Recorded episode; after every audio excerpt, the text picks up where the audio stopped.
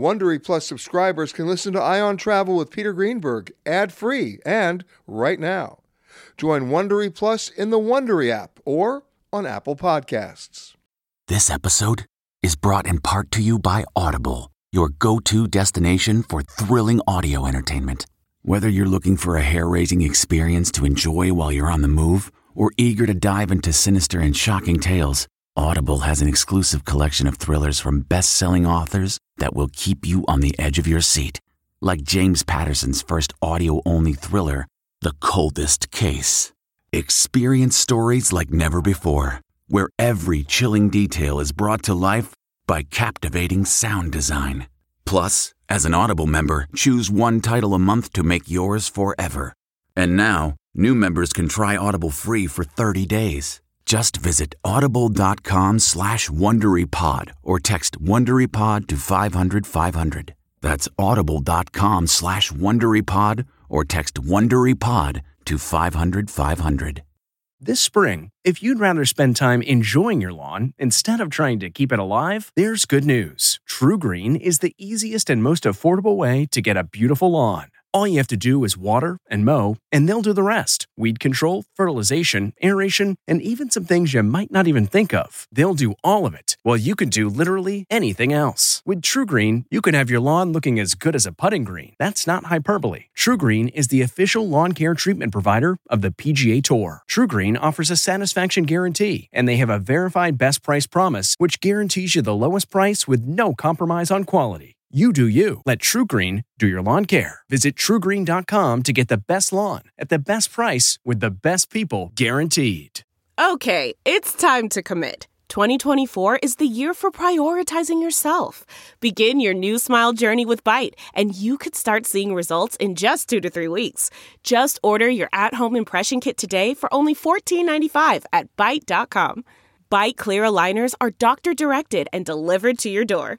Treatment costs thousands less than braces. Plus, they offer financing options, accept eligible insurance, and you can pay with your HSA FSA. Get 80% off your impression kit when you use code WONDERY at Byte.com. That's B-Y-T-E dot com. Start your confidence journey today with Byte. We really need new phones. T-Mobile will cover the cost of four amazing new iPhone 15s, and each line is only $25 a month. New iPhone 15s? Only at T-Mobile get four iPhone 15s on us and four lines for 25 bucks per line per month with eligible trade-in when you switch. Minimum of four lines for $25 per line per month with auto pay discount using debit or bank account. $5 more per line without auto pay, plus taxes and fees. Phone fee at 24 monthly bill credits for all well qualified customers. Contact us before canceling account to continue bill credits or credit stop and balance on required finance agreement due. $35 per line connection charge apply. Ctmobile.com.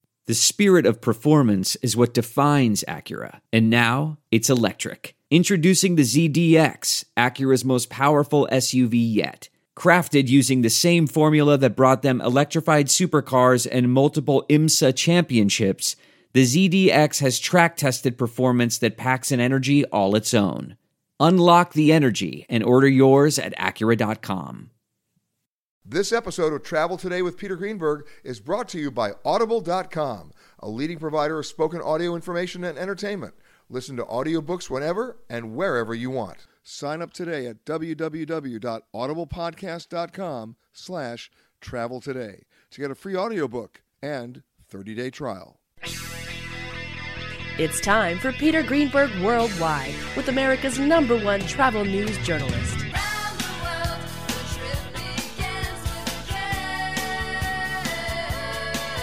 And now, the man who travels over 400,000 miles each year, your travel detective, Peter Greenberg. Hi, everybody. Peter Greenberg here, and welcome to the podcast that's done from a different location around the world every single week. One day Canada, the next day Thailand, then New York, London. You just never know. This week we come to you from Brooklyn, New York, for a very particular reason. Not just to be in Brooklyn, but we're actually on the Queen Mary 2 as it prepares to set sail to celebrate the 75th anniversary of D Day, June 6, 1944, in Normandy. So much to talk about. And let's start with the person who knows more about the ship than anybody else, the captain.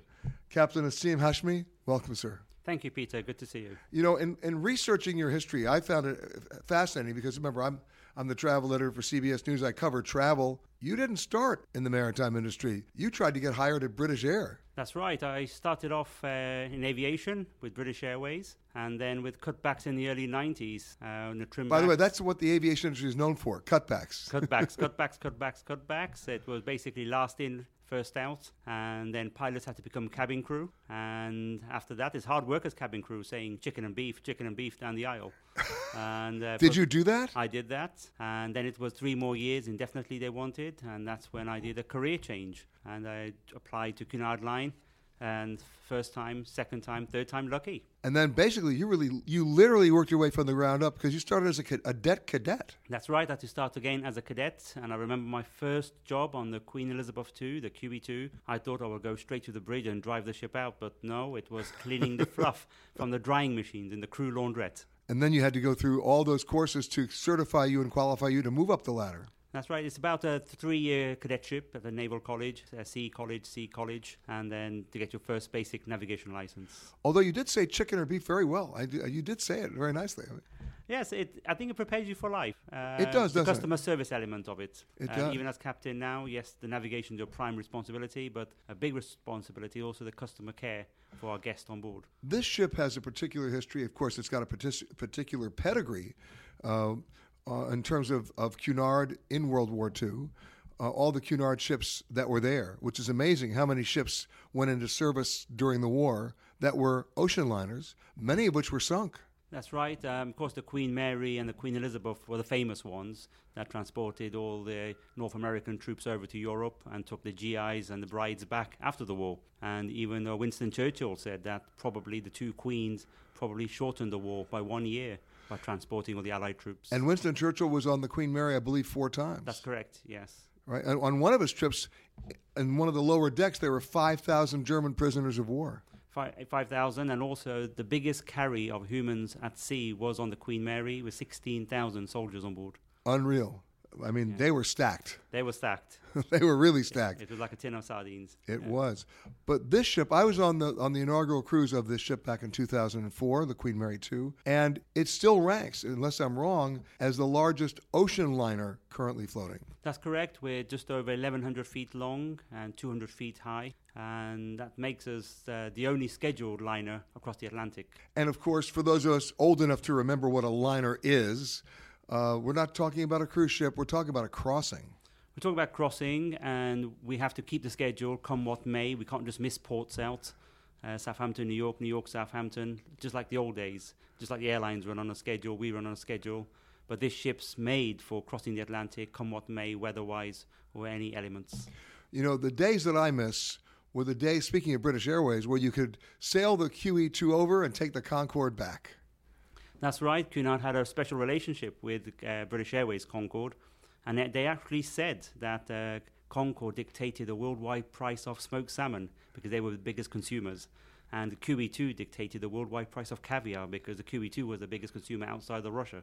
Now, when you were on the QE2, you did a crossing with the Concorde right overhead, didn't you? That's right. It was. And I remember, by the way, uh, when I was on the ship, the captain would actually come on with a loudspeaker announcer saying, "You're about to hear an explosion. It's not the ship, it's the Concorde." And if it you've was the sonic boom. Absolutely. If you've never heard the sonic boom before, it does startle you. It's a double bang as the Concorde flies over you. And when you hear the sonic boom, Concorde is already 80 miles past you at 60,000 feet. Because that's how fast it's covering the ground. Yeah. What's the biggest challenge you have on this ship? The biggest challenge, I think our training is that you don't face those challenges in the first place. Well, that's a politically correct answer, but but I mean, literally, I mean, you've got 2,500 passengers, more than a thousand crew. I mean, that in itself is management ca- is a challenge. It is, and a former senior captain in Cunard Line who trained me when I was a junior officer, Commodore Warwick, who was the first master Oh. of this ship. That's who uh, I was with on the inaugural, On the inaugural cruise. cruise. And he was very fond of a shirt that I'm very fond of. He loved to wear jams, the Hawaiian That's shirts. right, that's right. And his wife did too. And, and, and they both still do. Yeah. And he told me when I was a junior officer to be an effective captain, you have to have your finger on the pulse, but not in the pie. And there's a lot of truth to that. Um, the ship carries on regardless, you know, with all the management you got around you, but as long as you know how it all comes together. But you have to be not only a captain, you have to be an engineer, you have to be a mathematician. you have to be all of these things because you're in charge of all these departments. I think that's a very correct.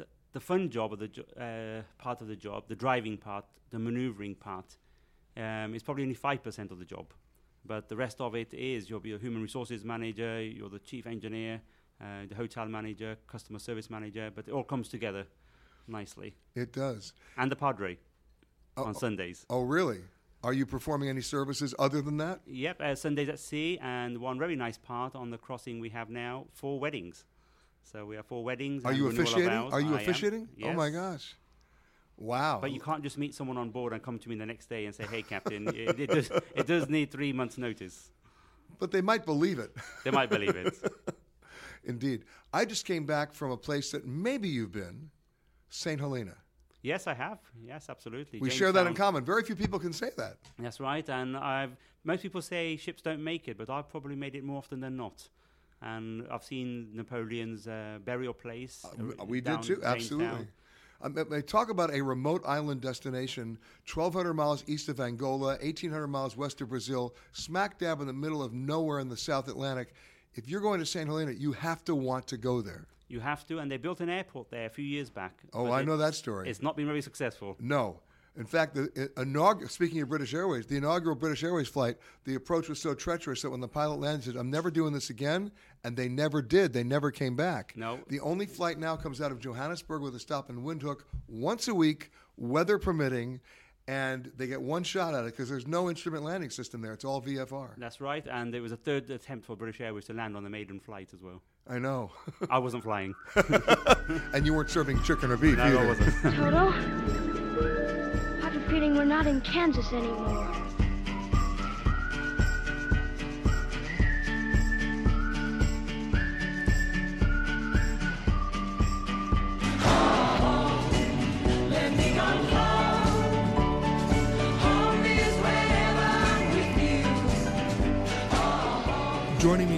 Distinguished professor of maritime history at the U.S. Naval War College, Craig Symonds. How are you, sir? Hi, Peter. I'm fine, thank you. You know, when I when I talk about Cunard and I talk about history of World War II, one of the stories that comes to mind is one that I've always been fascinated with, and that's the liner Laconia, uh, because that was a ship that was torpedoed. It was it was a beautiful, beautiful cruise. Actually, an ocean liner, if you will, uh, that uh, was one of the pride of the Cunard fleet that was torpedoed by the Germans uh, in World War II. And what's amazing is the story that happened after that, because on board that ship were not only British soldiers, British sailors, British doctors and nurses, but also they were transporting many, many, many German prisoners of war. yeah, that's true. and when it sank, the most remarkable thing happened because when the German U boat surfaced to survey, if you will, its spoils of war, they heard all these German voices in the water, and the German U boat commander realized what had happened. And against all the orders of the German High Command, he decided to rescue everybody the Germans, the Brits, and everybody. And what happened over the next couple of days of unbelievable friendships and, and heroism is one of the, the untold, un, the real untold stories of World War II.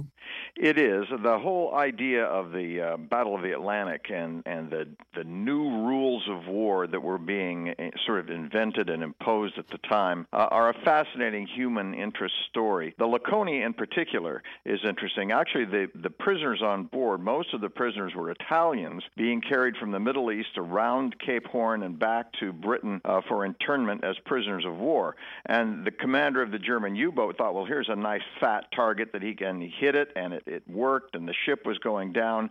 And as he surfaced, he could hear in the water the cries for help in Italian. Ah. And then he thought to himself, oh my lord, what have I done? So it was his decision then to try to rescue as many as he could. But of course, a submarine is a very small vessel. He couldn't take many on board. He took some on board, pulled them literally from the water. In other cases, he strung their lifeboats together, almost like a child's pull toy, and tried to tow them to safety. But even more than that, he went on the radio and, uh, and reported his position. and He reported his position, which of course Yes. is a very risky thing to do. He notified the British that he would do all he could to rescue them if they would leave him alone. The British might have been willing to agree to that, but the Americans apparently were not. He was attacked by American airplanes out of the Azores. Uh, had to cut loose the boats he was towing and dive for his own safety.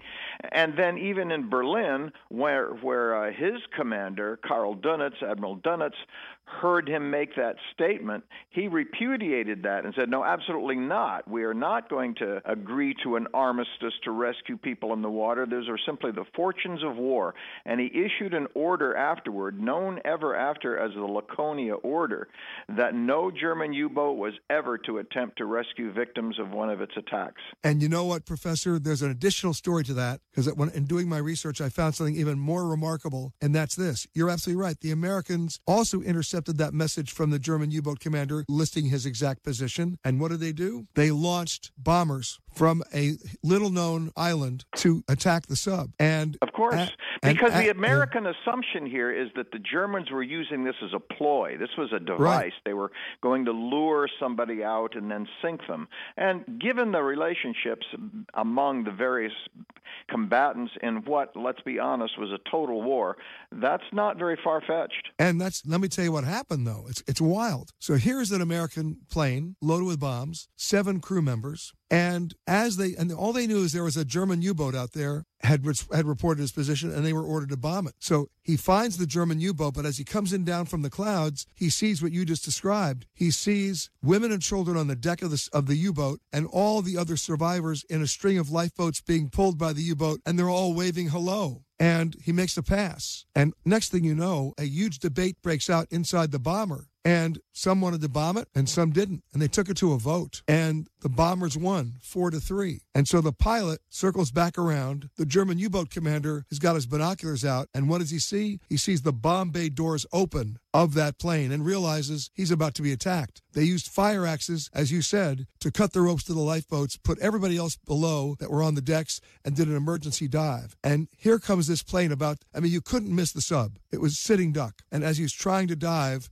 the bomber comes over and the and the bombardier is ready to pull the plug to, to to drop the bombs. The navigator, who just couldn't live with his conscience at the at the last minute, pulls up. He was uh, uh, pulls up, and the bomb misses by 50 feet. It explodes. They think they got the sub. The sub stayed submerged, and that night, guess what he did? The submarine came back up, reattached the lifeboats again, and and we were the ones in researching the story that had to go tell the co-pilot of that plane 45 years later he was still alive then that he didn't sink the sub It's an absolutely remarkable story, and I want to know when Steven Spielberg's going to turn this into a movie. well let's change gears and talk about the movie we're about to do meaning the 75th anniversary of d-day and the role that so many so many merchant and commercial passenger ships played in that war Yeah, the Queen Mary, which is the namesake of the vessel you're riding at the moment, uh, was one of the so-called queens that carried thousands of Americans over to Britain in preparation for the D-Day landings. They were so valuable because of their speed. They could go at 25 knots, sometimes better on a good day, and no submarine could possibly keep up with them. It was impossible even for a submarine to line up for a shot. So the queens did not have to zigzag. They did not have to go in convoy. They could speed across the ocean in relative safety. Most of the Americans that went to Britain, however, went in the lumbering convoys of transport ships and cargo ships and merchant ships that did have to be convoyed and did have to zigzag, which meant that their crossing would take weeks rather than days. So you if you were going to Britain to get ready for D-Day, you wanted to be in one of the queens. exactly the only thing that the queens were basically targets of was an aerial attack Correct. Correct. But by 1943, and certainly by 1944, th- that threat was pretty much eliminated. The Germans in 42 and early 43 had these long range Condor aircraft that were a threat to uh, transatlantic shipping. Uh, if not as a direct attack, then to give information to the U boats that could lie in wait for them. But by 44 in particular, that aerial threat had been all but eliminated. And of course, if you go back to the traditional colors of the Cunard ships, the red and the black, during World War II, they were camouflaged, weren't they? Yes, they were. They were modified in a lot of ways. You know, pre-war, the Queens would carry, oh, maybe 2,000 passengers with a crew of a thousand. So you've got uh, a lot of special TLC for the embarked passengers. But in the crossings with troop ships, they might carry 15 to 20,000 men. And you can imagine what that would be like crammed into a ship designed to carry 2,000 and now carrying 20,000. They were sleeping on the deck, they were sleeping in the holds, they were stacked in hammocks, six high. Rooms that had been designed for two would, would hold 20. In fact, they were hot bunking, which is a phrase that simply oh, means. oh, means. I know that. Oh, yeah. One, one soldier would get it for 12 hours, then he'd have to vacate for somebody else to have it for 12 hours. And so it went for the rest of the crossing. And these are soldiers, many of whom are from the, you know the corn-producing states in the Midwest, had never seen the ocean. Many of them were horribly seasick, even though it's a very large vessel. And so, in a crowded ship with seasick soldiers, not a happy place to be. Wow. And this went on throughout the war. Pretty much, yeah. The Americans began sending uh, troops as far as Iceland early in 1942. The buildup for Britain began in the middle of 1943 and lasted for the next year, right up until D Day. Did any Cunard ships participate in D Day itself? Uh, actually, no. For the landings themselves, very specialized ships had to carry them directly across the channel from Portsmouth and Plymouth, and really from a, a, a score or more of British and Scottish ports uh, so that uh, using a full size liner uh, would not have been practical. All right, but they're the ones that got them at least to the point where they could get there. Yes, they, they're the ones that carried them uh, to Britain, along with many other ships as well. As I say, those who were in the Queens were probably the lucky ones since they had a, a swifter and a safer crossing than those in the lumbering transport ships. I mean, in a world where everybody wants an upgrade, they want to get promoted or upgraded to first class, it would be interesting to figure out what the pecking order was on those transatlantic crossings. Well, there there really was no no berth was first class. I can assure you of that. Uh, every every horizontal space was occupied at any given moment on those vessels. There would be a, an American trying to catch 40 winks, lying on. They emptied the swimming pool and lay in the bottom of the pool. They lay all over the decks. They lay in the passageways, wherever there was room. They were as crowded as they could possibly be. So the idea of first class would be a place where you could lie down without having somebody lie down on top of you. sort of like modern jet travel today. there you go.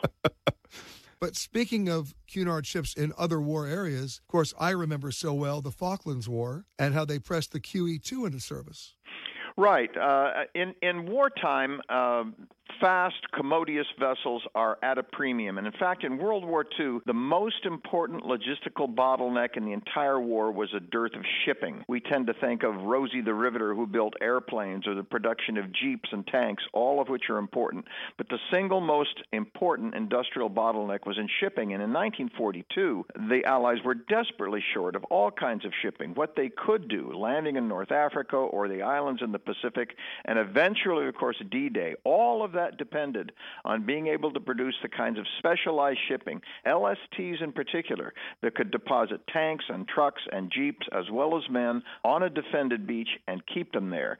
And so the production of shipping was critical. And that's why the Queens were so valuable because they were available, they were fast, they were large, they were commodious.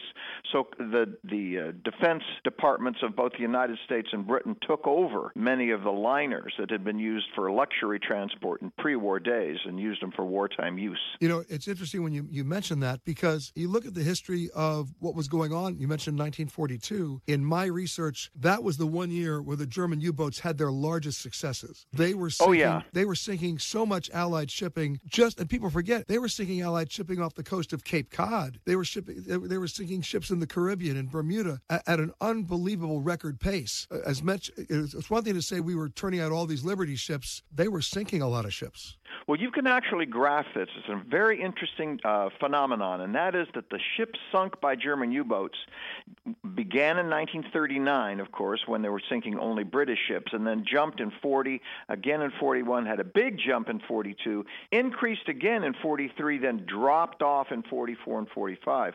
But if you track that graph next one that shows ships being built in the United States, the number of ships built skyrocketed in 1943, so that even though 42 was the scariest year because they were sinking ships faster than we could build them, they actually sunk more ships in 43, but the United States built more ships faster than they could sink them. The production of American shipping in 1943 is one of the great heroic stories of the war. I mean, they were producing, going back to look at those documentaries, it's amazing to see how fast those ships were being launched from the shipyards. I mean, one, two, a week, maybe three a week from each shipyard. Yeah, th- more than that. Um, one or two a week from each uh, shipbuilding uh, slip in each Yeah. shipyard. The record was actually four days, tw- uh, 29 minutes, and 14 seconds. Uh, it was a stunt. they worked 24 hours a day under the arc lights. Got it out as fast as they could. But the fact that that could be done, I mean, it was a publicity stunt, of course. But the fact is that ships could be built in a month repeatedly over and over and over again. And they were. And they were. And of course, I go back, I wanted to mention the Falklands again because here comes the QE2, once again camouflaged in the service of Her Majesty way down south in South America. Right, right. I mean, that was to me uh, such a reminder going back 35, 40 years before to, for folks who didn't remember it. This is just an opportunity to, to relive that history. Yeah, the Falklands War was interesting. It may be the last war where ships that had been built and designed for a peacetime use were converted to wartime use and did so effectively. Uh, modern warships are so specialized now, it would be difficult to do that. If you are continuing on to another Southwest destination, please make sure that you check the monitors inside the terminal for your proper gate and flight information. If you are continuing on with another airline, we really don't care. I am a passenger. On board this ship, 17 veterans from World War II, part of the greatest generation for those people who remember uh, the Tom Brokaw series and the book. And one of them from Rhode Island, Steve Melnikoff. How are you, sir? I'm fine. Mr. Melnikoff, you're from Rhode Island. You served in the Army. Where were you in World War II? Where was that, please? Where were you serving in World War II? I served in Europe. I was uh, right at this time. I was in Normandy, uh, 74 years ago, uh, on the LST out the English Channel, ready to go in. So the LST dropped the pla- dropped the gangway, and in you went. No, that's not the way they did it. They actually. See, I've seen too many movies. Yeah, you have. Yeah, probably, probably not. But anyway, uh, no. Uh, some some did drop, but not not not early on in D-Day. Early on D-Day, they went on LCVPs. Their their plywood boats that made up Higgins boat they called, and they carried about 30 men, and that's where uh, all the invasions started with a few men. So It you were you were you were with one of 30 men that went in. Uh, uh, well, I was not on the very, very first initial batch Right. that went in. That's correct. But that's what they went on LCVPs, 30 men in a boat, and they all would assemble, and then he attacked uh, the 116th and 115th and 175th in order. And how long were you on the beach? Uh, I, I was not on the beach very long because uh, we we were the reserve regiment, and uh, we were on the water, and because they had not in- in- pe- penetrated so deeply, we were not allowed to go in till the next morning. Wow. But it was an amazing day. It was. In fact, the movie that of course I'm remembering is The Longest Day. It is. It was. Yeah. Yeah. Have you been have you been back since? Yes, I have. I've been back. Uh, I started going back on the 60th anniversary, and uh, then I was went on the 65th and the 70th. Then I went on another one with a group uh, of college kids to show them around.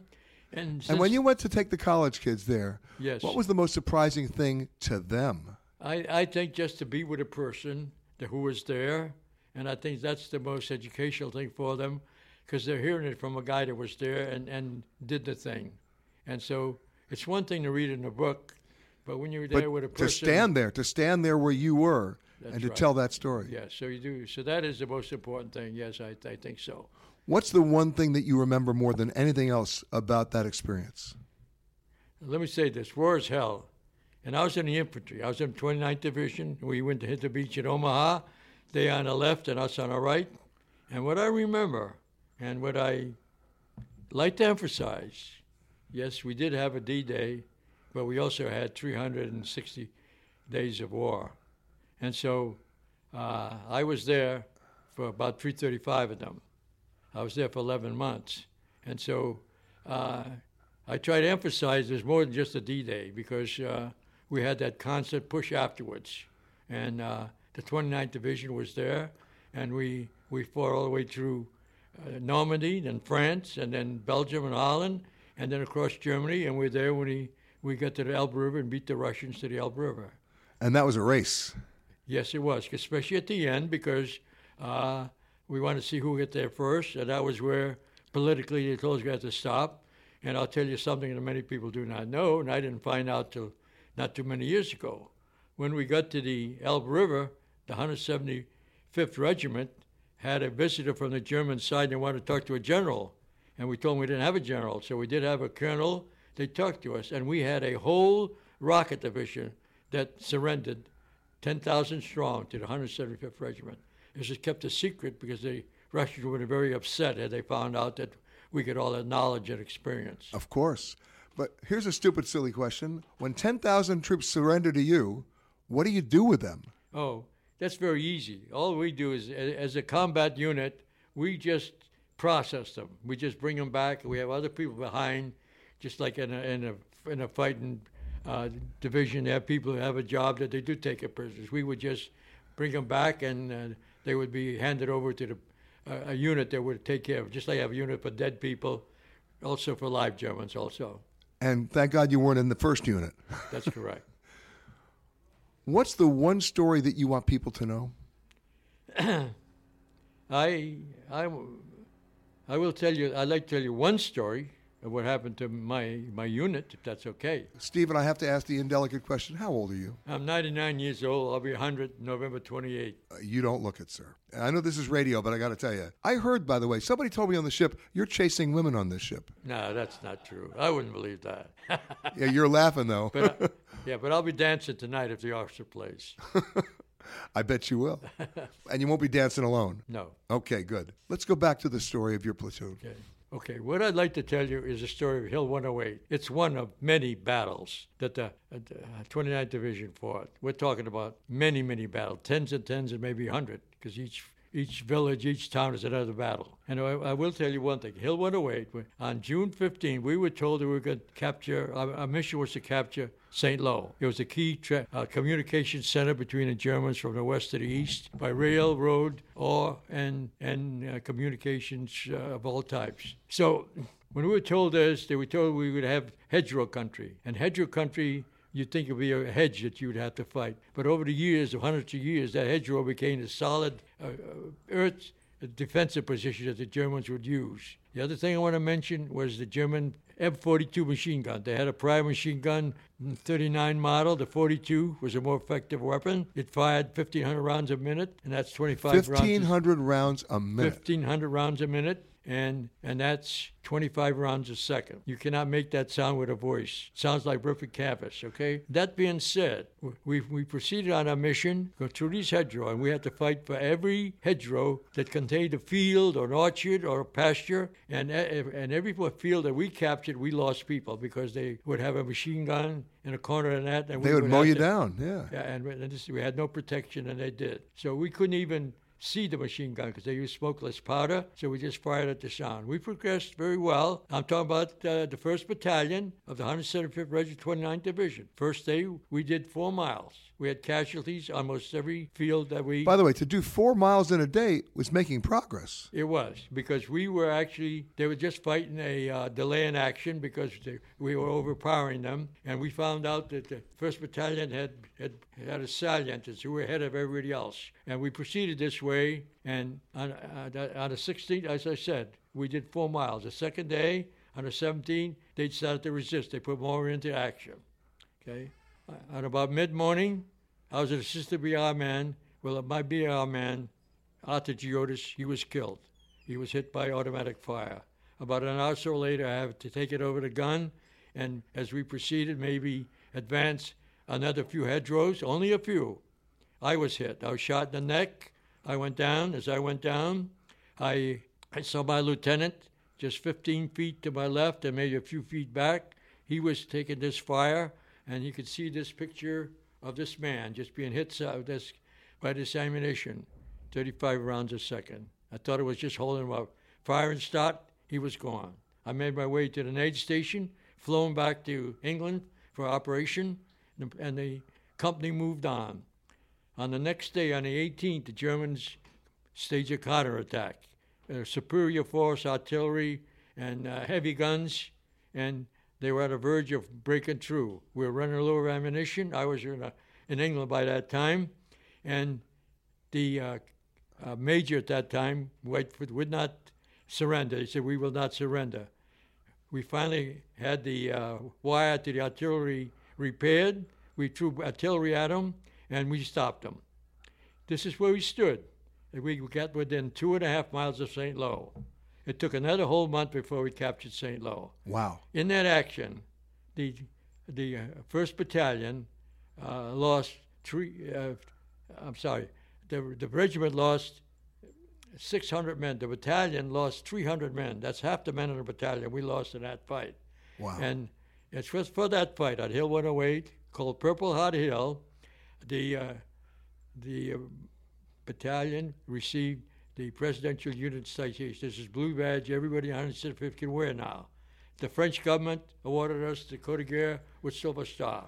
It was only one of only five of these awards awarded to the whole division. I talk about this action because this is the kind of action that that occurred with the 29th Division. I'm sure with the first also. Oh, sure. They had a different objective. Now I'm noticing, sir, that on your lapel, am I seeing a Purple Heart? yes, you do. I have two Purple Hearts. So uh, What do you mean? Yeah, that's a that's a big deal. Well, it happens. It's it's easy to happen when you're in infantry and you're in combat. This happens. That's how, how things happen. Yes. My baby beside me at the wheel, cruising and playing the radio, with no particular place to go.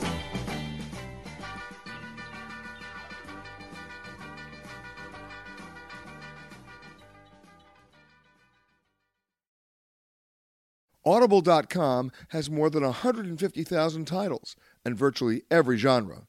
So check it out for yourself. Sign up today at www.audiblepodcast.com slash travel today to get a free audiobook and 30-day trial. Meeting so many great veterans here on the ship who are on the ship just for this reason, one of whom, Dennis Trudeau, from, uh, well, a little town outside of Augusta, Georgia called Grovetown. Which uh, prides itself as the biggest city in Columbia County Absolutely. because it's the only city in Columbia County. You were a jumper, weren't you? Yes, sir. You jumped out of the C 47. Yes, sir. You parachuted in, into France Yes, on D Day. exactly. Tell me what happened. Well, we landed in France about 1.30 in the morning of June 6th. So it was a night jump. The night jump, yes, and we had. Uh, I was with the First Canadian Parachute Battalion, which was uh, attached to the Sixth British Airborne Division. Now you're jumping out of a C 47. Most of us know that as a DC 3. Yeah. How many people on board? There's about 20 of us, and uh, we were we were supposed to land in a particular area in in a, what's called a drop zone. Well, uh, they were a little pilots, I guess, were a little excited, and we didn't quite get to the drop zone. Well, I dropped about seven miles where, from where I was supposed to drop. Which meant you were not in the right place and definitely at the wrong time. Exactly, exactly. And what happened? Well, you, you landed. we landed Got, your chute taken care of. Uh, yeah, I landed in water about up to my waist, and uh, I was there was no one else around. I don't know what happened to the rest of the stick. I didn't see another parachute or nothing. You were by yourself. I yourself. was by myself, and I worked my way out of that uh, water to a, a little road beside the, the field, and started looking. I looked at the airplanes to see what direction I should go to to our drop zone, our assembly area, and uh, they were flying every direction you could think of. So they were confused too. yes, they were. Anyway, as I walked along, of uh, uh, we had more people doing the same thing coming up, and we we ended up in about 40 minutes after I jumped. We had about 35 or 40 people going towards this little town called Varaville. So you did find some of the other guys. Oh yeah, oh yeah. Uh, we uh, we were, uh, as we were walking, uh, the Air Force was to bomb the, the beaches to create uh, craters for the people coming in shore. Well, they were a little off course. They bombed us. And uh, I Not got, a good thing. I got uh, shrapnel in both my legs and my back, but not enough to knock me out. I still could walk a little bit. And uh, we ended up finally getting to our assembly area. And uh, How many of the guys who jumped made it to the assembly area? probably about five of us. That's out, it? out of our out of our stick. Oh, that's not good. Now, our battalion dropped about 900, and we had. I was told later that we had about 200 that actually made the, the assembly area where we were. Wow. Not a good batting average. No, not very good. Not very good. Anyway, we our mission was to uh, to uh, destroy bridges, destroy a communication center, and to to secure the drop zone for the remaining part of the division.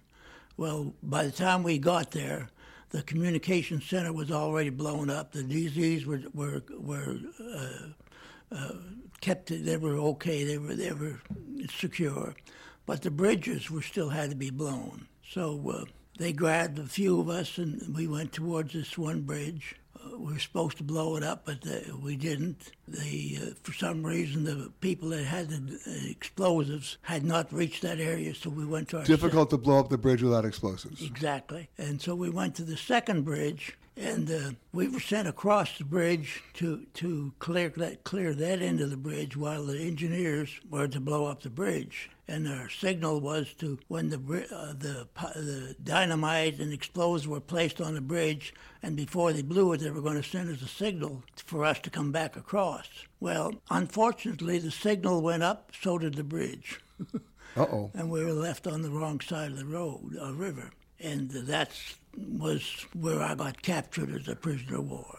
And then for the next almost year, Yeah, you were a prisoner in Germany. in Germany. Yeah, I, um, I I was sent to a German hospital in Rennes, France, and uh, they took care of my legs and my back, and I stayed there about about six weeks. By that time, uh, they moved us to the far side of uh, the city of Rennes, and in that area there was about maybe another hundred prisoners. And uh, when General Patton broke loose down in Normandy, the Germans took us and put us in boxcars and shipped us back to uh, to Germany. Wow. so here's my question, Jerry.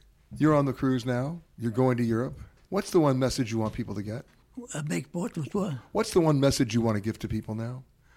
I want to tell them that war is hell. And war is, is we got to do something to prevent people from fighting each other.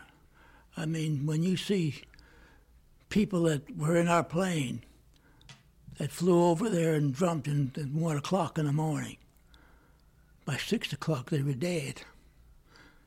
That's war, and we were just kids. We we didn't know really what to do the guy that jumped, the guy that got hit with a bomb beside when I got hurt, he lost his leg, and he was crying for his mother. It, it broke your heart. I know. Hello and welcome to Alaska Flight 438. We'd like to tell you now about some important safety features of this aircraft. The most important safety feature we have aboard this plane is the flight attendants. Please look at one now.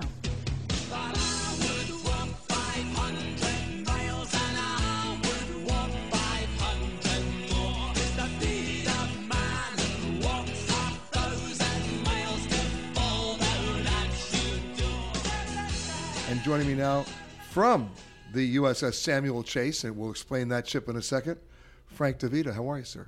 I'm, I'm fine. Okay, good. Tell me about the Samuel Chase and, and what was your involvement on that ship? I was a gunner's mate. Right here, gunner's mate. I see it. Gunner's mate, third class. By the way, My we don't have enough time to explain all the patches that you're wearing. I No, want no, no, to no. I need another arm. But a gunner's, I was a gunner's mate on the stern of the ship. We had four 20 millimeter uh, anti-aircraft guns that I was in charge of. But during an invasion, I was on a boat, one of the boats. We had 21 boats altogether. And what kind of boats? Uh, Higgins boats. Oh, the Higgins boats The again. Higgins boat, yeah. Actually, they were made out of plywood. The- well, I, were these the same boats that ended up being uh, like the PT boats too? Because because those are the Huckins boats, right? Those are those Hig- are Higgins boats. Higgins boats. Got Yeah, it. they're made out of plywood, and they Gas engines. uh, diesel engine, two, Okay. two, two diesel engines, Yeah. and they carried between 30 and 32 men. And the only uh, metal that we had aboard ship was the bow. And my job, my original job, there was supposed to be two machine guns on every boat, 30 caliber machine guns. And that was your that was your gun. so, no, I was the 20 millimeter Ah. anti-aircraft gun. But on the little boats, they had these 30, 30 caliber machine guns. Some idiot in Washington decided to take the guns off the boats because they said they were afraid of friendly fire. Well, there was no friendly fire. The only fire was from the Germans, and they weren't very friendly. So you couldn't even fire back. So they, can I use a, a swear word? No, I can't. No, you can't. All right. but we get the idea. But I went in, you know, un- unprepared, and I didn't have my guns. So the next job they gave me was to drop the ramp. In, in the front of the boat, there's a big ramp made out of steel, two to three inches steel, and they could repel a machine gun or rifle fire. When it was up. When it was up, yeah. So my job was when the coxswain said, drop the ramp, I had to drop the ramp. So the first time he said to me, drop the ramp, I never heard him, I'll be honest with you. Because the roar of the guns and the two big diesel engines behind me, I never heard him. So the second time he screamed, drop the ramp, and I actually froze. And the reason I froze, I was a young kid and I wanted to live another day. Because I knew when I dropped that ramp, You were not protected. the machine gun bullets that were hitting the ramp would come in and probably kill all of us on the boat. So I didn't drop the ramp. Then he screamed again. He says, God damn DeVita, drop the effing ramp. And I had no choice. I dropped the ramp. And out of 32 men, three men got on the beach. Wow. And, and they were cut down immediately. They were, they were machine gunned immediately. And, and you were on the boat. I, I was on the boat, and the uh, the machine gun cut down the first 14 or 15 guys in the front of the boat. They went down like you're cutting wheat with a scythe. They were all gone.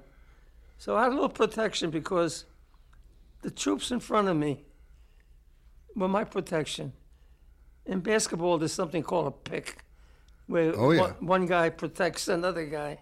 And these guys in front of me, they were actually my protection because they were absorbing the bullets Of course. that would come to me.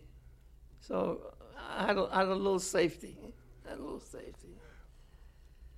But I, I told the story before. I'm going to tell it again, but it gets me very emotional. I understand.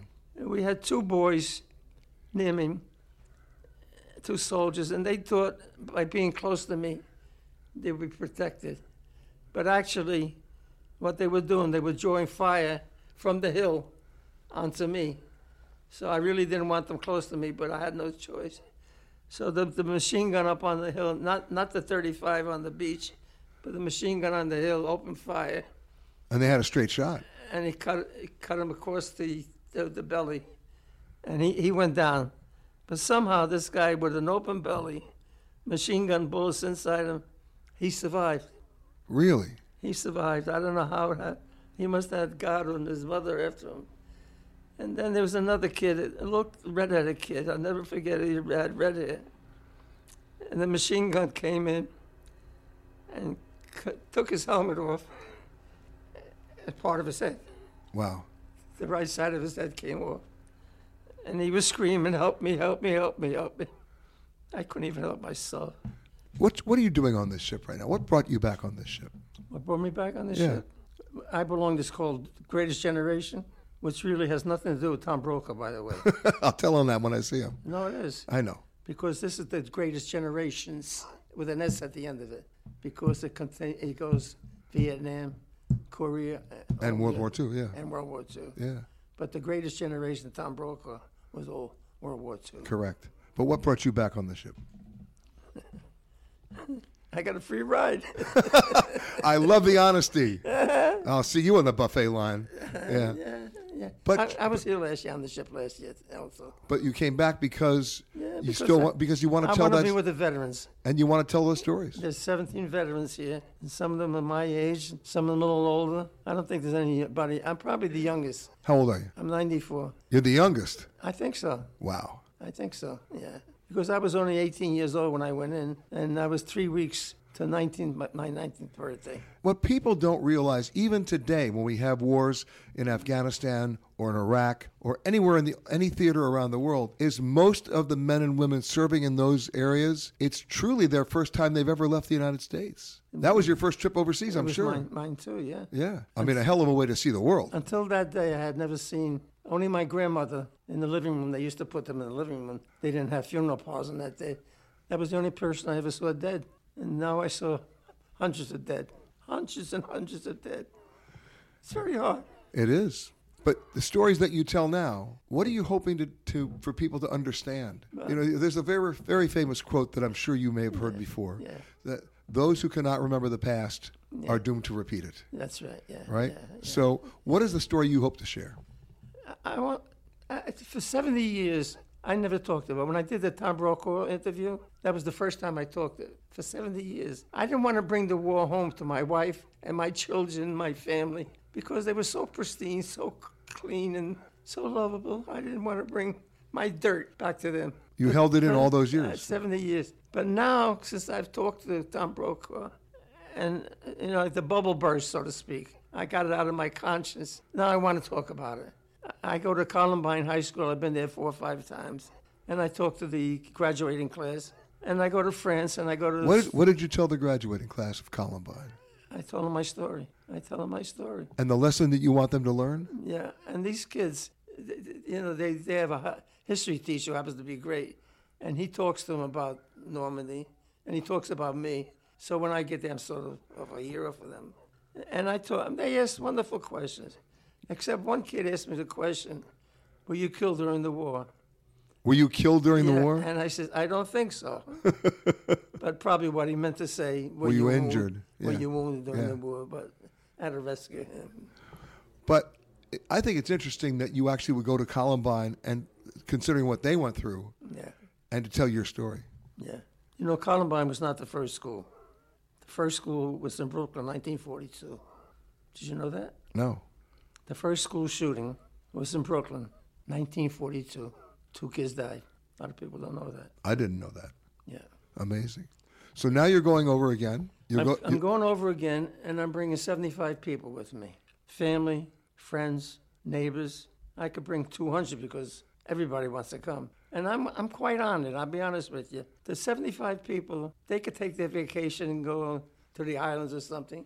And they're giving up their vacation and they're coming with me. It was quite an honor. Absolutely, it's quite an honor. Yeah. I mean, for me, it's quite an honor to talk to you. Thank you.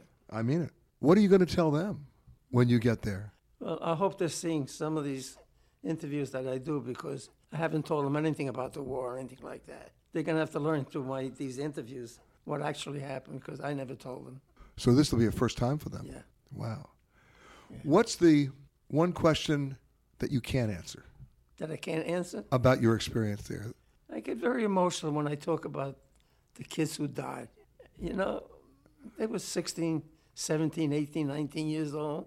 They were too young to drink. They couldn't vote because you had to be 21. That was you too. Yeah, but they weren't too young to die. They weren't too young to die. I know. Amazing. And I mean, there, but for, for the grace of God, it was you too. Yeah. I, I would say probably 10,000 bullets went by me. Machine gun bullets. On my left and my right, and the guy on my right went down. The guy on my left went down. Why did they miss me? So you could tell the story. Was God watching over me? It Was my you. mother watching over me? Come fly with me, let's fly, let's fly away. If you can use some exotic booze, there's a bar in far Bombay. Most importantly, when you think about D Day and you think about ocean liners, one name comes to mind immediately. We talked about it a little bit earlier on the show. Uh, it's actually still one of the largest visitor attractions in Southern California, if not in Long Beach, California itself. Hard to believe it's actually been in Long Beach for, I think, 50 years. And that's, of course, the Queen Mary. And joining me on board is the, the Commodore, of the Queen Mary, Everette Hoard. Nice to have you back on the show, sir. Oh, Peter, it's wonderful to be here. Thank you for having me along. I mean, it's hard to believe, first of all, that the Queen Mary's been in Long Beach for over 50 years. It's even harder for many people to fathom the role that it played in World War II. Well, you're absolutely you're absolutely right about that, Peter. I mean, the Queen Mary was a significant part of the movement of troops in the Second World War. She would shoulder some 810,000 troops, um, mostly across the North Atlantic, for the buildup of the invasion of Normandy. As a matter of fact, that ship still holds the world's record for carrying more human beings on a single ocean crossing than any ship in history. And she left New York bound for Gourock in Scotland in July of 1943 with 16,683 souls on board. Wow, that's a long line for the for the cafeteria. Yeah, yes, sir, it was. it was indeed. Um, and of course, you know, that's interesting you bring that up. Um, providing food for all those troops on board at one time was something of a of a minor miracle. Um, they would uh, jet steam up from the boiler rooms and boil eggs in 55 gallon drums, a thousand at a time. Uh, meat slicers worked 24 hours a day to keep up with the the, the supply of, of sliced meats. So, and many of those GIs had never seen the sea before, much less been crammed in a giant ship like the Queen Mary and carried across a stormy North Atlantic. Well, so many you of put, those. You, you, you were put in the position of a seriously discount cruise. yes, yes, indeed. but you benefited from the fact that you could make very good speed, uh, you could outrun the U boats, and you delivered everybody on time. That's so true, uh, Peter. The Queen Mary held the schedule. Um, she was fast enough to outrun the U-boats, and in the early part of the war, I think she might have been faster than some of the torpedoes. And although she carried a four-inch cannon on the stern and 72 anti-aircraft guns, uh, the ship uh, was never fired upon, and those guns were never fired in anger, only practice. And she did run alone across the submarine-infested oceans at full speed, zigzagging as she went, blacked out, radio silence, um, fair weather and foul, fog and clear. Amazing, and many many runs. And, and I mean, with, with, and by the way, the you know on this ship that's sailing to to France that we're on right now, the Queen Mary two. We have a number of World War II veterans taking the trip. I wonder how many World War II veterans have visited the Queen Mary. Well, I've been hanging around the Queen Mary 38 years, Peter, and I can tell you that literally thousands and thousands of World War II veterans have come home to the Queen Mary over the years. And of course, nowadays, not so many, as that portal of time, as we know, must come to a close, as for all of us. But um, but still, I, not long ago, actually on the 4th of April, I had a visitor spend his 100th birthday uh, with his family on the Queen Mary, and he was on the voyage that we call the Long Voyage, or the voyage of 40 days and 40 nights, which is where the Queen Mary left Boston bound for Sydney, and uh, we call it Key West, Rio de Janeiro, Cape Town, uh, Bombay, Singapore, and eventually uh, to Sydney. And it's the longest voyage the Queen Mary would ever make. Wow. But also, I'm assuming you've had visitors who were part of that 16,000 member uh, transatlantic crossing. Yes, we have. Uh, we certainly have, Peter. And it was uh, to hear their story about sleeping in their bunk for eight hours. Some of them were even housed in the swimming pool um, because a floor had been put over the tank itself.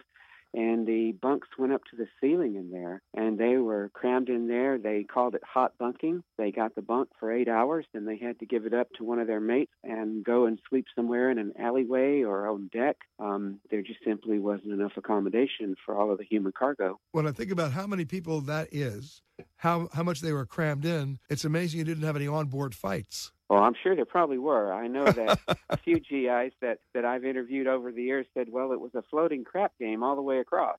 oh, well, those kind of fights. I got it. when people come but, and visit the Queen Mary now, whether they, they were ever on board to begin with or not, what's the biggest surprise for them? Well, the biggest surprise for them, and I think, and you know, there there are several different types of dynamic and age groups that visit the ship. Um, you know, people that are my age, which you know, I'm almost sixty they come, you know, with the expectation of a beautiful history and what the ship did, and fair weather and foul when she was the very fashion of the North Atlantic. Um, the younger crowd, the millennial crowd, well, they are intrigued by the Queen Mary's paranormal aspect. And, you know, the, the Queen Mary is haunted and is purported to have been for all these years. And I feel like she probably is. And um, uh, the younger crowd come with uh, some sort of uh, intrigue about that, history of that side of her life. And when they get there, the biggest surprise for them is that, yes, they come looking for their paranormal experience. Some have it, some don't, but they find what a magnificent and beautiful history that the ship has and what a price that the ship and the men who crossed in that ship during the Second World War paid for the pursuit of peace and freedom. How long did the Queen Mary serve in active service? Uh, the Queen Mary was in active service from May of 1936 to December of 1967, almost 31 years. Now, for I should tell you, in cruise ship genealogy or lifespan, that's way beyond normal life service. Normally today, a new cruise ship that comes online will be will stay in the fleet of one particular line for maybe 12 years and then it'll be sold off to another cruise line and to another cruise line but it's unusual for for for a cruise ship to be around for more than 30 years. Absolutely. It sure is peter. And you know that's uh, that's what's so remarkable about the queen mary is that Born from the ashes of the Great Depression, she became a symbol of Britain's recovery from the Depression, a symbol of maritime might, the fastest ship in the world for 14 years, and perhaps the most loved passenger ship of all time. I mean, considering that we have some very fine ships in service today, including especially the one that uh, you're sailing in today, which I have a, a, a, great fondness for. But certainly from the last century, the Queen Mary, I think, um, was the torchbearer of uh, of Cunard and and uh, passenger ships in general. Now you talk about the speed record. We all know that the the, the, the still standing speed record is from the SS United States. Uh, at one point, the SS United States' speed was considered classified because it was also used as a military ship at one point. But what was the speed of the Queen Mary? Well, the Queen Mary was designed for a 28 and a half knot crossing. That's what they needed to maintain their schedule. On the sea trials, though, uh, in the Firth of Clyde in March of 1936, the ship attained a dazzling 32 point, I think it was 32 knots. Um, and uh, I've interviewed several of the captains before they passed on, um, and all agree that the Queen Mary was capable of speeds up to 34 knots. Wow. Now, considering the size of the ship, the weight of the ship, otherwise known as its displacement, moving a piece of metal that size in the water at that speed is nothing short of remarkable. And considering that it was created before even the advent of a calculator to do their figures on, those men that and women that designed the Queen Mary and built her, well, they they used their minds and their hands upon the drafting tools going onto the paper. I i kind of feel you know i'm a romantic when it comes to ships but that's how the soul of the ship starts i think. You know i i think you're right. And almost all the aspects of that ship all the areas of that ship are still open to the public today right? Yes sir. Should there be a rapid change in cabin pressure oxygen masks will automatically drop from the compartment above your seat free of charge and to start the flow of oxygen, pay your flight attendant $75.63. Uh, joining me now, the hotel manager for the Queen Mary 2, David Shepard. David, this is a different sensibility when you're on a ship like this because most people listening to the show have, have taken a cruise, if they've done a cruise at all, and they're doing one port every two days or one port every day, maybe one day at sea. But doing a transatlantic voyage is, to me, a very special thing because it's not a cruise, it's a crossing. Absolutely, it is. It's uh, seven days of pure relaxation. Uh, and uh, it certainly beats jet lag. And uh, our, our, guests uh, love just having that freedom to travel, freedom to escape from you know the everyday uh, chores of, of, of general life. And it's, it's, they can be as busy as they want to be, they can be as quiet as they want to be, they can choose what they want to do. well, there are two things that happen on a crossing, uh, and, and it's going to sound so obvious when I tell you, and you know this already, but you get a chance to think and you get a chance to have conversations. I mean, that, that's the lost art because here you are. Why not talk to somebody? absolutely. And uh, as I say, every day is different. It doesn't matter what's going on outside, it's all about what's going on inside. Uh, Queen Mary 2 was, was designed and built across the North Atlantic. In foul and fair weather, and it's all about what's happening inside the ship. So we have a whole array of different insight lectures going on, whether you're learning to ballroom dance, whether you're attending afternoon tea every I've afternoon. always wanted to learn how to ballroom dance. Abs- well, we, we have. Uh, I, I lied. It's okay. we have our dance hosts on board. We have our international uh, dance hosts on board. Uh, we have a whole array of, of different uh, selections of music. 33 musicians we have on board. and you're responsible for how many guests? Uh, two and a half thousand guests, and there's 1,000 crew that work in the hotel on board. Wow, that's a lot of beds to change every day. It's a lot of beds, absolutely. And when your staff does the, this is the most amazing part to me. And uh, by the way, I, I apply this to hotels as well. The maids teach you everything. Housekeeping teaches you everything you want to know about your life if you actually spend time with them. I mean, I know how to I know how to make a bed now. I never knew how to until I watched them make beds.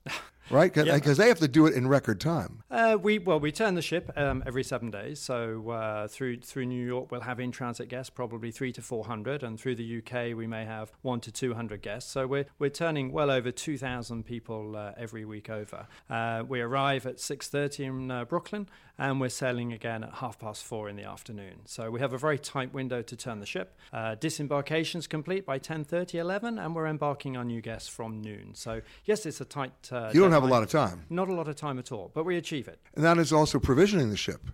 We uh, we provision uh, mainly in the UK in Southampton, so we'll take on around uh, anything from 200 to 300 tons of uh, food uh, every couple of weeks, and then we'll top up in New York with uh, fresh fresh food And beer. And beer. You- You can't forget the beer. absolutely. You've been doing this for seven years on this ship. Seven years on Queen Mary 2, yes. Wow. What's changed? We went through a, a huge remastering in 2016. Um, so we had a major refurbishment of Queen Mary 2. We put on an additional uh, 50 staterooms. So up right at the very top of the ship, we put a block of 35 staterooms up on uh, on there, and we also introduced some of our single uh, occupancy staterooms. So That's a- that's a new trend. 15 single uh, occupancy staterooms, which are really popular. No kidding. I mean, the biggest complaint I've been getting for the last 20 years from passengers is the dreaded single supplement on cruise ships. Absolutely, uh, these are very popular and they do sell out very, very quickly. Moving forward, you know, it's it's a thing of the future uh, for for Cunard to consider with our new ship in 22. We also increased our kennels as well. So Okay, I, I knew we were going to get to that. How Yeah. many? Okay, how many pets are we taking today? So we will have 24 dogs sailing from uh, New York back to Southampton. And do the dogs get walked? The dogs do get walked, yeah. They have their relaxation time upstairs. They have their special doggy cookies that we bake for them every day. and uh, it always amuses me when we see the food order from the kennels and you've got chicken thighs, chicken wings, chicken legs, smoked salmon, poached salmon, fillet steak, New York strip. You have everything. Okay, so basically what you're telling me, David, is my life should be coming back in another in another lifetime as a dog on this ship. Absolutely. Treated very well. Wow. And you have dog walkers? Uh, we have two uh, kennel masters that look after the dogs. I love uh, it. Kennel masters. Absolutely. As, as opposed to the kennel apprentice. Yes. Yes. we Wow. have two kennel And masters. how many can you take on a ship? Uh, 24. So Uh, you're, you're 20 full today. We have 24 uh, kennels. So uh, now, in the old days in England, you had quarantine problems. Yes. Have they, have they fixed that now? Well, they, they all come with their vaccinations and their pet passports. So we have that special license between New York and uh, the UK and onto Hamburg. So we're only allowed to carry our pets uh, between New York, Southampton, and Hamburg. And that's it. And that's it. Get the dogs off. Absolutely. they, they leave us and then they rejoin us and then come back over. Just another question. If you have a dog on the ship, are you allowed to spend time with the dog? I go up to the kennels most days. I love dogs. Not you, Uh, but I mean, if you're a passenger. Oh, if, if you're a passenger, yeah, Yeah. yeah. The uh, kennels are open uh, on a daily basis, several times throughout the day. But no, Uh, no dogs in the cabins. no dogs in the cabins. No, the dogs remain in the kennels. They're looked after by the kennel masters, and then we have our, our visiting hours for our, for our guests to spend time with their dogs. And you know, one of the things that you know, beyond just the solo cabins, you had to reorient your activities on board too over the last seven years. We we have a huge, expansive daytime program. We have our Insight Lecture program. We also carry various uh, celebrities uh, across as our celebrity speakers. So, of uh, recent times, we've had Alan Cumming, actor, and uh, Keegan Michael Key uh, also travel with us in, in the last couple of months. The namesake of this ship, the Queen Mary, was a troop transport. And in fact, uh, earlier in the show, we talked to the Commodore out in Long Beach. Hard to believe that ship's been out there for 52 years. Yeah, it's quite unbelievable. I mean, just moored out there. But the history of that ship, it still holds the record. This is the most amazing thing. It still holds the record for the most number of people ever carried on a ship. You know what the number was? Uh, 10 to 15,000 You're low. Over 16,000. Over 16,000. You were close. Can you imagine? They were sleeping on bunks in the swimming pool. It was unbelievable. Oh, things are crazy, but that was that was a ship that one of the reasons why they used that ship, it was so fast. It could outrun the U-boats. So they, they couldn't catch them. So it didn't go on a convoy. It just went on its own. That's right. Amazing. And of course, the QE2, I remember during the days of the Falkland War, it was recommissioned by, or, or basically seized by the military to be used as a troop uh, transport down in the, in the Falkland Islands. What have you done in terms of, you, you mentioned adding the solo cabins, but what have you done in terms of the cabins themselves? In terms of people don't change their lifestyle when they change their location. You fig, you've probably figured that out. Everybody wants to be connected. They want their Wi-Fi. They want their internet. They want they want to be able to be connected. Just have the option of it, right? Yeah, absolutely. Uh, technology moves on, uh, so we have to move on with, with what we offer to our guests. So our internet speed is, is always being upgraded. In fact, we're going through a, a, an upgrade uh, in the next month or so. So we'll have more faster, more reliable networks. So people do want to be connected when they're on board. But you also have a large percentage of people that want to escape from that everyday life. They want to just feel free. They want to have that freedom to travel. They want to feel free, time to relax. So you've equally got people who want to escape from the everyday life. You know what I call that? JOMO. You know what that stands for? No. The joy of missing out. Absolutely. Well, I, would I'd enjoy that if I was on holiday. Let's talk about your veterans on board. That's going to be some special moments. We did this uh, three three years ago. Was our first crossing with the veterans, and I was here for that. And it was an extremely special week. Um, and from the success of that, we've built on that uh, year after year. So we're very excited today to welcoming 17. And I think uh, three years ago, I think we were about six or eight veterans, and we've now got 17 coming on board. Um, so we're really excited. It's an extremely popular uh, event and uh, theme crossing uh, for, for our guests. And uh, every morning in our Royal Court Theatre, which will seat around 1,100 people, I can guarantee that room will be standing room only now for the next week listening to these uh, stories.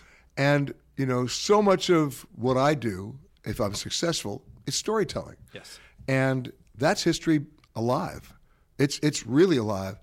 And, you know, what's, what's amazing to me is that we still even have veterans who are still alive to tell those stories. I know the oldest veteran joining us today is 99, 99 years old. So, uh, as I say, we're really uh, proud and very privileged to uh, be in the company of uh, 17 great men. And give me the itinerary for this particular cruise. Back to Southampton and then back to New York. So, it's our seven days crossing over to Southampton. And telling the stories of World War II. Absolutely. Absolutely. On the same run, by the way, that the Queen Mary used to do during the war. It is indeed. It is indeed. So it's a really exciting week ahead. What's your biggest challenge? People. People are always a challenge. So I have two and a half thousand guests to make sure we're delivering a, a, memorable and special time. Uh, I have 1,000 crew to look after, looking after their well-being and welfare, and making sure that they're happy in their workplace and, and staying in touch with their uh, family and friends as well. So people are always the biggest challenge, but generally we, we deliver very uh, special moments on board, and uh, all of our guests leave us with a big smile on their face and uh, look forward to returning. What's the craziest request you've ever gotten? Oh, crazy! Lots of crazy. Cra- give me, give me one. Requests. Oh well, we're all about discretion, so I'd never. I'm not asking dive, for names. I'm not asking for names. Uh, what have we got? Um,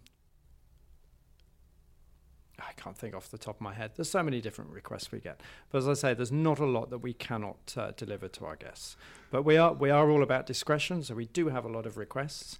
Um, but uh, people travel uh, travel with us for, for that very reason, for being very discreet and meeting uh, some of the demands that we get asked for. And you have a lot of repeat guests. We have a lot of repeat guests, and we're also attracting a lot of uh, new guests, which is great as well.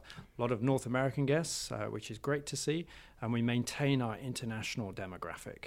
Um, so leaving today, we'll have 1,100 Americans on board, 900 British, and then we have a good selection of Australian and French and German, and around 33 different nationalities. Wow! And how many languages are spoken on the ship? Uh, we uh, will be English, and then we will do uh, a French and a German noonday broadcast. Chicago, Fargo, Minnesota, Buffalo, Toronto, Winslow, Sarasota, Wichita, Tulsa, Ottawa, Oklahoma, Tampa, Panama. One of the things that always fascinates me about a crossing as opposed to a cruise ship is that you have an opportunity, I, I, hate to say it, to do nothing.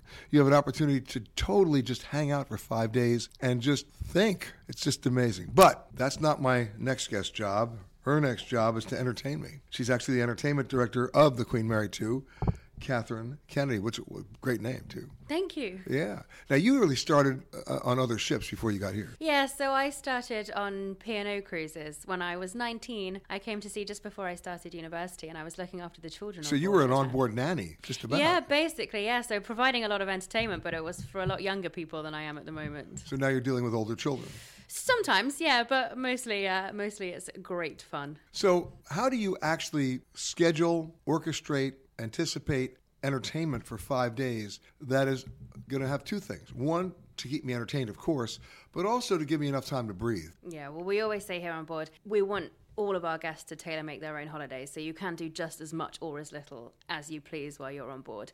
Um, variety is the key because we have a wide demographic, lots of different guests of lots of different nationalities and lots of different ages. Uh, so, so at any given time, you may have somebody who just wants to talk about British history, somebody who wants to talk about the next American movie, or or the Germans want to run around the ship. Exactly, and that is why variety is absolute key. Um, so we have a wide range of events that go on throughout the day and of course throughout the evening as well. And uh, everyone that comes on board, all of our entertainment is booked by our head office in Southampton. Uh, and then they send me all of that information, and I put together a program of events that will last for the week while our guests are on board for that transatlantic crossing. Well, you know, when I talk to chefs, I always ask them the same question. I'll, I'll reformulate that for you. I always ask the chefs, "What's the one thing you put on your menu that you thought everybody's going to like, and it just tanked? And what's the one thing that you thought no one's going to order this, and you couldn't get enough of it because everybody wanted? it?" I'll do the same thing for entertainment for you. What's the one show you put on the show, the ship that you thought everybody's going to love this? And people went, "What is that?" Versus something that you feel really they want this? And they loved it. It's a great question really. Um, it's quite a difficult one because our entertainment is really tried and tested. And i've never experienced anything that we've put on the ship and it's tanked. Uh, entertainment is by the way if you're on the ship and you want to walk out of the show you don't have far to go no exactly. And there's plenty more to choose from if you right. do walk out of the show. Um, but everything is subjective when it comes to entertainment. Not everyone likes the same thing, and that's where we go for variety. I think. Uh, then what's the most popular? Again, it entirely depends. We have our own Royal Court Theatre Company on board, our singers and dancers. So well, let me let me back up for a second. I remember going on cruises 20 years ago where they had a juggler. Yep. Um, didn't really work well when the seas were rough. well, we have comedy jugglers that come on board and go juggling sharp knives on 10 feet unicorn, uh, 10 feet high unicycles, and uh, they can while the ship's at sea. While the ship's at sea, yeah. And I've known. I'd go see done, that show. it's been done in pretty distance. rough conditions. really? Yeah, yeah, yeah. And they are just spectacularly professional. That they know how it works. They've done ships for so many years that they can get on their unicycle and not worry that their sharp knives are going to go anywhere where they shouldn't be. That's a little scary. It's a little scary, but they're great. They're fantastic. Wow. Yeah. Okay. Uh, that's what I wasn't expecting because I never think there are any jugglers left, but there are. There are variety. Variety is key, and that's one thing that we have in the Royal Court Magicians. Theatre. Yep, magicians, singers, vocalists, instrumentalists comedians, you name it, we've got it. Variety is the spice of life. Uh, in London, there's karaoke. A, we do have oh my karaoke. We like to call it sometimes. Yes, you know what? yeah. I'm right there with you. Yeah. yeah. Well, I always ask the guests on stage whether they uh, they dread or or fills them with excitement for karaoke, and most of them say that they dread it. But you go down to the Golden Lion pub in the evening, and I can assure you they will be singing their hearts out. And the favorite, most ridiculous song? We have New York, everything. New York, and I did it my New, way. New York, New York, and my way is very, very popular. Uh, our social host does a great rendition of all of the different characters from The Wizard of Oz, so that's always one that's worth a watch. What's your biggest challenge? Many things on board, to be honest, are challenging that, that you wouldn't get in theatres on land. Uh, the weather is one of them because you can never guarantee what the weather's going to be like. And we have incredible singers and dancers that really can sing and dance in some very rough seas. So you're trying to tell me you have all weather singers and dancers? Well, occasionally there are times where we just cannot put them on the stage where sometimes it just really is too rough for the safety of our performers. And then, of course, you're switching things around because you cannot have a dark night in the theatre. These guests need to be entertained. Uh, so then it's looking at what else we have have on board to be able to fill those slots where we can move the singing and dancing to a matinee one day uh, to make sure that the guests get to see all of the entertainment that we have promised them. You've been listening to Peter Greenberg Worldwide. Catch us each week as we broadcast from a new location somewhere around the world.